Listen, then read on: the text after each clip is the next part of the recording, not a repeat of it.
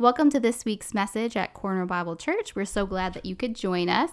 If you'd like more information on our church, you could check us out at our website, cornerbiblechurch.com, or you can like or follow us on Facebook. Now, here's this week's message. Thank you for listening. Well, good morning. How is everyone doing today? Awesome, awesome. It's been a blessing already this morning, amen? I feel like you guys don't even need me up here today. That's awesome. Well, for those of you who don't know me, I am Pastor Davis. I am one of the teaching pastors here at Corner, and it's a blessing to be able to open up God's Word together today. So if you have your Bibles, uh, please open them up. Uh, we're going to be in Luke chapter 13 this morning. Luke chapter 13. We'll be going through verses 1 through 9. 1 through 9. And as you're turning there, I want to give us a quick roadmap over where we're heading over the next six months in our teaching series here at the church. I know anytime there's a transition in ministry that we've been going through for the past couple months, is always the next question is, what's next? Where are we heading? And maybe you've been wondering that question yourself. So I want to take a couple moments this morning as you're turning there to kind of walk through that. So we are going to be ending our Mosaic series through the book of Luke on Easter Sunday on April 9th. So we only got a couple more weeks of the book of Luke left. Uh, I th- couldn't think of a much better way to end uh, the book of Luke than with the resurrection of Jesus. That seems on theme. So uh, that worked out really perfect. But if you look at your calendars there, you're going to notice that there are three weeks left in April. And what we're going to do with those three weeks in April is we're going to run a mini series before we jump into our next main teaching series, which will go throughout the summer. So we are going to make a return back to one of our favorite series, Asking for a Friend. So if you are new with us and you haven't been to Asking for a Friend before, you haven't seen that, what we do during that series is we take a bunch of congregation submitted questions and we have like a panel style discussion up here and we answer them up here. We have like a moderator. It's a really fun time. It's one of my favorite things we do here at the church. Hopefully, we're going to do that once a year. So, in order to do that series, though, uh, we need to have questions. So if you have questions that you would like to talk through, it's one of the reasons why we do this series is I can't think of a much safer place to work through our doubts or answer our questions than here at the church. Like that should be the safest place, excuse me, safest place for us to be able to work through these things together. So if you have questions, you can please send those in. I've got a few emails already from some of you, so thank you for sending those in. But you can submit a question in a few different ways. You can either, uh, there's an email on the screen here. It will be right here. You can email cbc ask a question at gmail.com. You can email us there. Uh, you can come talk to myself or any of the elders. Any elders in here this morning? Raise your hand if you're an elder this morning. You can talk to one of the elders. They would love to take your question as well. In case you don't like me, that's okay if you don't. You can talk to them. Or if you'd like to be totally anonymous, you're like, I don't want anyone to know I have this question. Uh, that's totally fine too. What you could do is you could write it on a piece of paper and you could put it in one of those black mailboxes at the rear of the sanctuary. When the deacons count the tithes and stuff, they will get those that slip to me. So, um, yeah, just put, fill those questions out. And that will get us through the end of April. And what we're going to do in May is we're going to transition to our summer teaching series that will take us through the end of August. And I'll tell you what, I am like super, super pumped about this series. We'll be starting in May. Um, something as I've been talking to a lot of people in our congregation, in other congregations, or people in general, I get a lot of common themes with people right now. Some people I talk to, I ask them how things are going, and they'll say, Davis, things are really discouraging right now. Life is just not good right now. Or other people I talk to, are they look at what's going on in the world right now and they're like, Davis, I, I'm really discouraged by what I see happening overseas or what I see happening in our country. Or some people I talk to are like, Davis, I'm trying to read God's word right now. I'm trying to get into God's word right now, and I'm just not getting anything out of it. My Christianity feels like a ritual right now. Anybody been there before? I've been there plenty times. And as I've been praying through all these conversations I've been having with people, the thing the Lord keeps bringing up to me is Davis, show them where joy comes from. Where does joy come from? We need joy. And as we've been, as we've been, uh, I've been praying through this, God's led me over to the book of Philippians. So, starting in May, we're going to do a series called The Pursuit of Joy, and we're going to be walking through the book of Philippians together as a body and talking about what does joy look like, how do we pursue joy, and how do we have joy in the midst of very difficult circumstances. So I'm really pumped about this series. I've been reading Philippians about three times a week. So I got to move on because I'm going to start Philippians, start Philippians right now. So we are going to move on from that for now. But we're going to jump right back into Luke as we finish up that series. So look back down at your text here in Luke 13. If you're a note taker, the title of today's message is called Repentance is Key. Here's what Jesus says here. There were some present at that time who told him about the Galileans whose blood Pilate had mingled with their sacrifices. And he answered them, Do you think that these Galileans were any worse sinners than all other Galileans because they suffered in this way? No, I tell you, but unless you repent, you will all likewise perish. Or those 18 on whom the tower in Siloam fell and killed them. Do you think that they were any worse offenders than all others who lived in Jerusalem? No, I tell you, but unless you repent, all, you will all likewise perish. And Jesus told them this parable A man had a fig tree planted in his vineyard, and he came seeking the fruit, but he found none. And he said to the vine dresser, Look, for three years now I've come seeking fruit on this fig tree, and I find none. Cut it down. Why should it use up the ground? And he answered him, Sir, let it alone this year also, until I dig around it and put on manure. Then, if it should bear fruit next year, well and good. But if not, you can cut it down. Let's pray real quick. Father, we want to thank you for your word. I thank you for this morning you've given us. I thank you for your truths you've already reminded us of already this morning. Father, I pray for us as we approach uh, your word right now. Remind us who you are. Help us see who we are in light of you. And point us back to your Son that speaks a better word than any of our sin. And remind us of the grace that you've given us in your Son. In your name we pray. Amen. So, over the past several weeks, Jesus has been going around and talking about the gospel. He's been talking about a kingdom. And this kingdom he's talking about is not a kingdom that is focused on outward things. It's not a kingdom that's focused out on just changing people's outward circumstances. It's not just focused on changing people's outward uh, things that are going on in their life, but it's focused on inward change. It's focused on inward transformation, or as he says in another passage, cleaning the inside of the cup so that the outside of the cup may be clean. And the other thing about the gospel that he keeps talking about is that this kingdom that is coming, that he is bringing, is not a kingdom only for the religious elite. It's not just for the people who have been uh, trying really hard or trying to be really good, but it's, but it's for the downcast. It's for the people who are at the bottom of the socioeconomic totem pole. It's for the Roman soldiers that were oppressing the Jewish people. It's, it's for the tax collectors. It's for the prostitutes. It's for anyone that will come. That's what he's talking about. And what happens is, as Jesus is going around talking about this kingdom and he's talking about this gospel, the religious elite get incredibly offended. Because honestly, when they look at the world around them and they see all these other people that Jesus said were going to be involved in the kingdom, they're like, we are way better than all of these people. These guys don't deserve it. These guys don't need to be here. It's for us. They didn't feel like they belonged in the clique.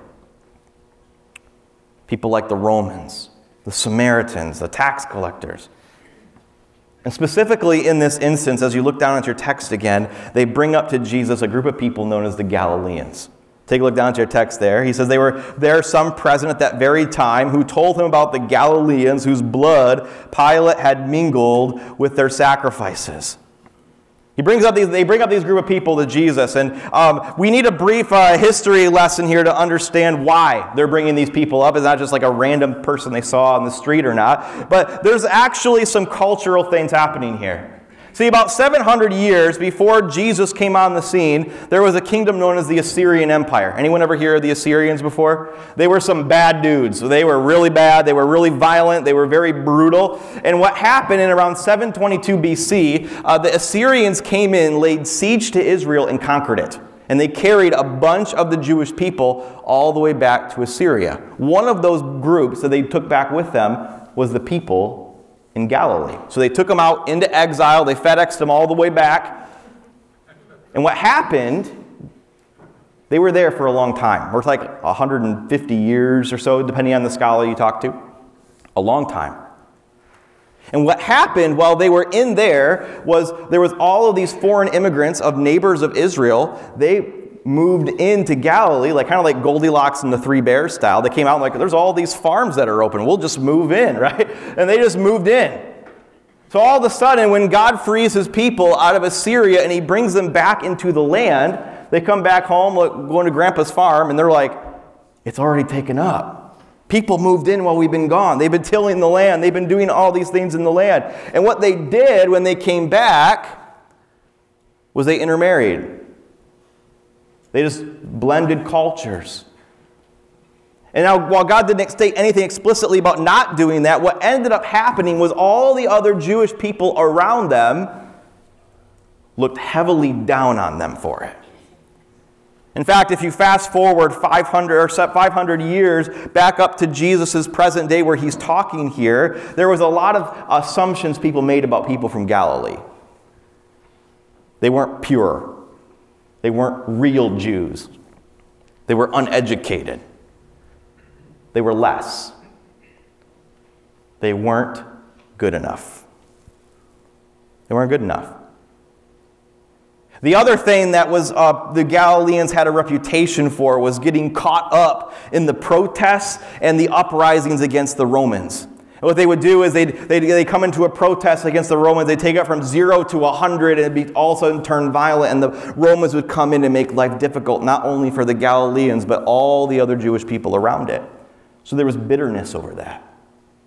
And jumping back into our text where we were this morning here, when he talks about these Galileans who were on the Temple Mount, they think was what happened is this that there was a group of Galileans that came to offer sacrifices, which is normal under the Jewish law code. And when they got into the Temple Mount, there was some kind of protest going on against the Romans and they joined into it. It went from zero to a hundred. And Pilate, who we'll see in a couple weeks, who's the governor of the area, he sends Roman soldiers in and slaughters everyone right on the Temple Mount. And not only that, he slaughters the people, but he also slaughters the sacrifices that they were going to offer. And all of a sudden, the blood of animals and the blood of Galileans blends together to make this abomination on the Temple Mount. And what the, they are saying, the Jewish leaders are saying to Jesus here is they are saying, what you keep talking about this kingdom that's for all people. You keep talking about this kingdom that's going to be open to all people. What about those people? What about those guys who made, made us the laughing stock? What about those people who are just these awful people? Obviously, uh, God was judging them because of how they died. See, back in this day, the Jewish people believed if you died in a horrific way, it was because God was judging you, because God wouldn't let a bad thing happen to a good person. They didn't have the understanding that because of uh, the sin in the world, that bad things happen. And what they did was they used this as a license to live in, judge, in judgment of other people and take pride in themselves. And what Jesus does in this opportunity here is he points out that we are all the same. Look at your text here again. He says, Do you think that these Galileans were any worse sinners than all the other Galileans because they suffered in this way? No, I tell you, but unless you repent, you will all likewise perish. He uses another example right in the next verse. He says, Look at those people, those 18 people who died in that tower when it fell down in Siloam. Were they any worse than all the other people who lived in Jerusalem? No. But unless you repent, we will all likewise perish. See, what Jesus tells them here is, he, says, he asks the question, why are you getting caught up in someone else's sin and someone else's stuff when you haven't dealt with your own stuff. When you haven't dealt with your own sin. See, what Jesus says here is, is that the kingdom is not going to go to the people who are only focused on what other people have done wrong. It's going to go to the people who look at themselves and they repent. The kingdom's going to go to the people who are repentant over their own sin. And what I want to do with my two minutes that I have remaining is I want to talk about the three aspects of what a repentant heart looks like in this passage. The first one is that Jesus says here is a repentant heart focuses on our own sin rather than the sin of other people. Jesus says, I tell you, unless you repent, you will all likewise perish. He said he calls them to stop judging other people and deal with your own sin. He deal with the sin in your heart. And, church, I, I don't think I need a giant punchline here. Over the past like 2,000 years, we as Christians haven't been known as the most grace filled people in the world. We haven't been known as the most forgiving people in the world. In fact, how many of you ever heard the stereotype that Christians are judgmental before? Any of you heard that stereotype? I've heard of that stereotype. Anybody you ever felt judged by another Christian before? My hand will be raised on that one. Any of you have been the judgy Christian before? Okay, honest people, I like that. Cool. We've all been there. Because the truth is, as culture changes, clothing styles change, everything about our culture changes. The truth is, the heart of people don't change. The heart of man has not changed. We're sinful people. That's what Jesus is pointing out. We have a tendency to be critical of other people's sin while we make excuses for our own sin. And what Jesus makes a point here to say is he's not saying that the sins of other people aren't important. Or that the sins of other people, when they hurt us, uh, that, that it shouldn't hurt us or that it shouldn't uh, be painful. But what he is saying is that the sin that should offend you the most is your own sin. And, church, a really practical question we have to ask ourselves here. If you want to ask the question, Am I a repentant person or am I not a repentant person? Ask this practical question Whose sin are you more offended by? Yours or the people around you? Yours or when your spouse sins against you? Yours when your coworker sins against you, when a family member sins against you? Because I'll tell you what, often the case, we often get more offended by the, our, other people's sin than our own sin, don't we? I've totally been there. And that first aspect of a repentant heart is that we realize that our sin is more offensive than other people's sin. Second aspect is this that it realizes that we are able to show grace to other people because we are all in need of grace. If you look at that passage again, Jesus is saying that every person is in need of repentance. What I love about this passage here is he doesn't just pick on the religious leaders. If you look at a lot of parts of the Gospels, he only picks on the religious leaders. Here he doesn't. Take a look at your text. He says, does, does, does, uh, Were these Galileans that died in this horrific way, were they any worse than all the other Galileans? No, they're all the same. Were those people in Siloam that died, were they worse than any other person in Jerusalem? No, we're all the same. He says, We all need repentance religious leaders, tax collectors, prostitutes, Galileans, people here at Corner, Allegan, Fennville, we all need repentance. We're all in need of grace. In fact, in the book of Romans 3:23, it says for all have sinned. All have fallen short of God's glory. I looked up all in the Greek. You know what all means? All, every person. that was that was that was yeah, that was rhetorical. What I like about this verse here, too, is that there's no qualifiers. There's no qualifiers on which sin is worse or, or who has the worst sin or who has the less sin. What this passage is saying, what Jesus is getting at as well, is all sin separates you from God. Some sins have more physical consequences than others, but all sin separates you from God. You are just as much in need of grace as the worst person in your mind. You are just as much in need of grace as the worst person you can think of. We all need the gospel. And what Jesus is saying is because you have received grace from God, if you have accepted Christ as your Savior, you've accepted the forgiveness of God, you are able to extend grace to your brother, to that coworker. Anybody know what I'm talking about when I say that coworker? To your spouse, to your boss, to your friends, to your family. Because deep down, you are just as much in need of grace as they are. Before a holy God, we all stand guilty. All of us. That's why the gospel is the gospel. That's the exact point he's making here. He's not imploring the people that are around him to say, hey, I need you guys to start trying a little bit harder. I need you guys to uh, start reading your Bibles more. I need you guys to start uh, tithing more, or going to church more, or doing all of these other things. He says, You can't fix you. You can't. You can try, but you can't fix you. He says, I have to fix you. We are totally dependent on God to change us.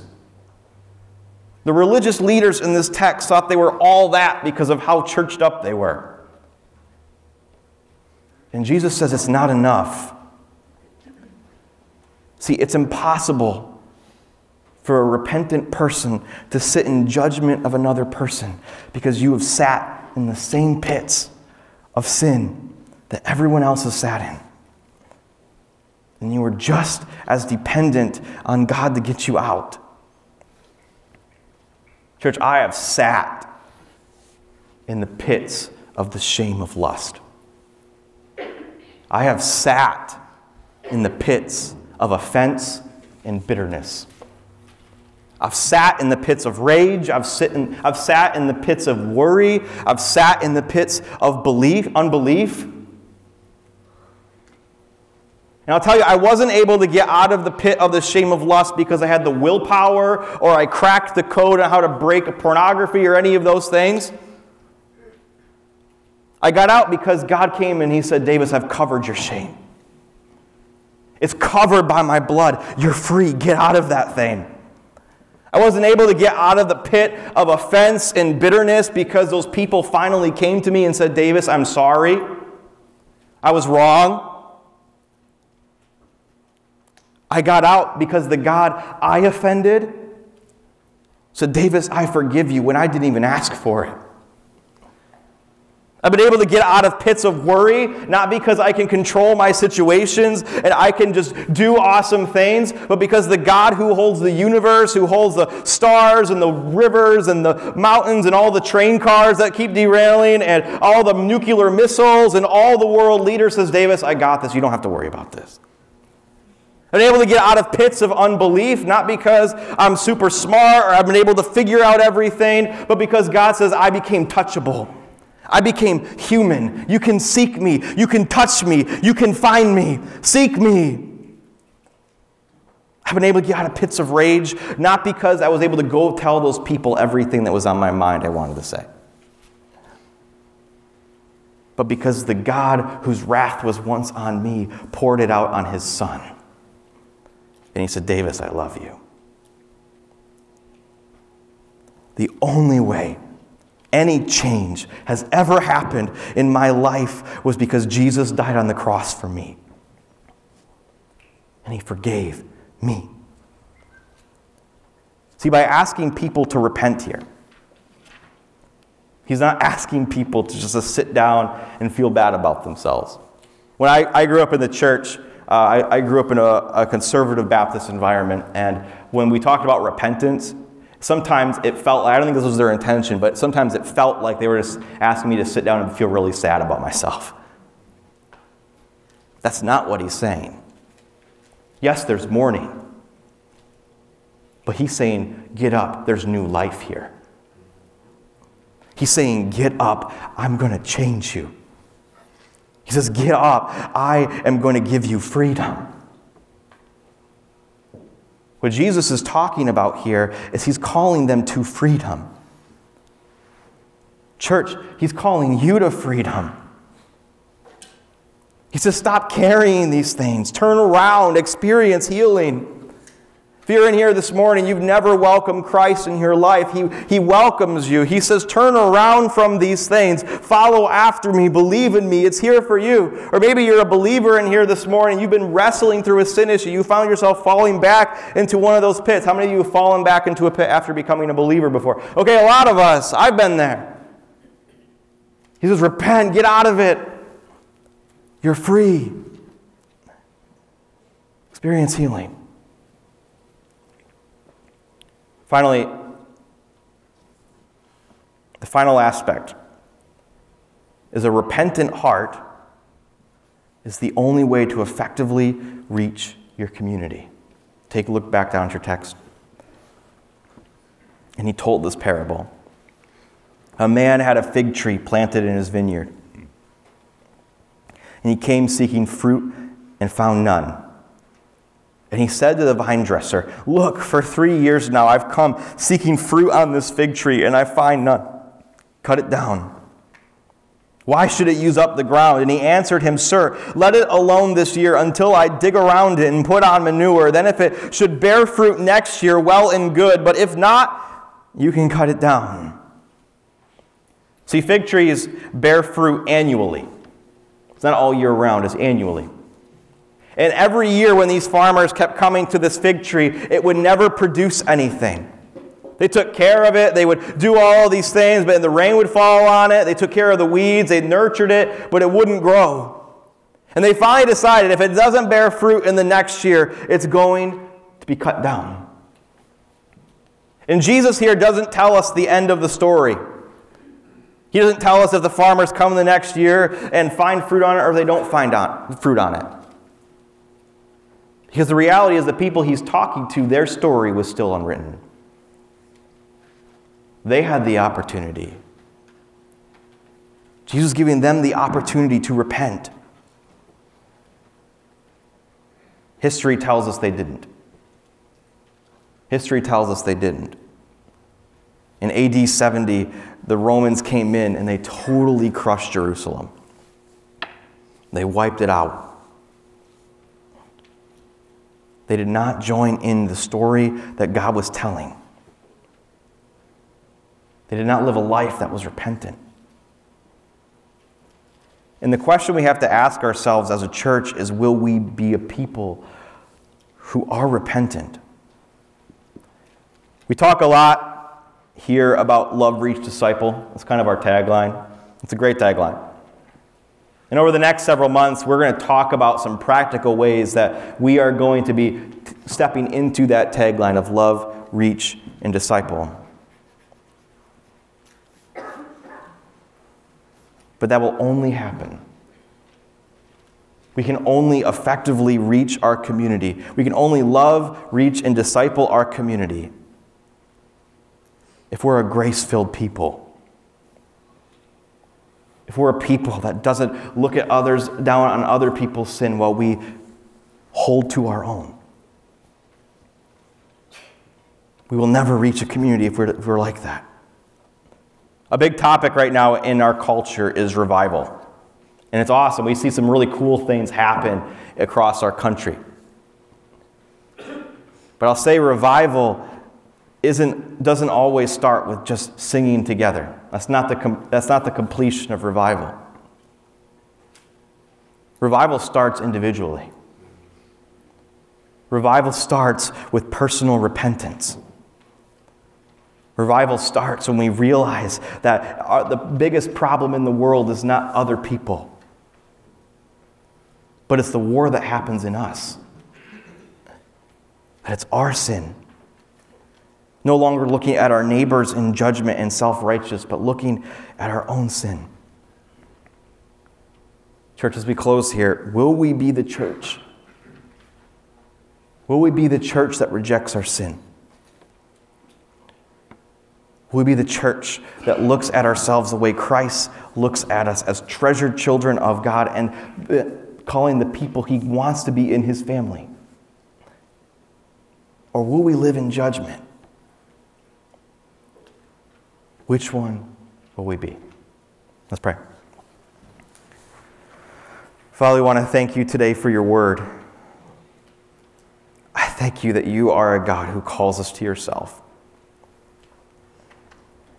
God, I pray, Lord, as we leave from here, that this is just not another thought,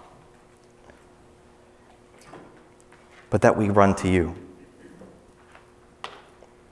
That you reveal the areas where we're self righteous.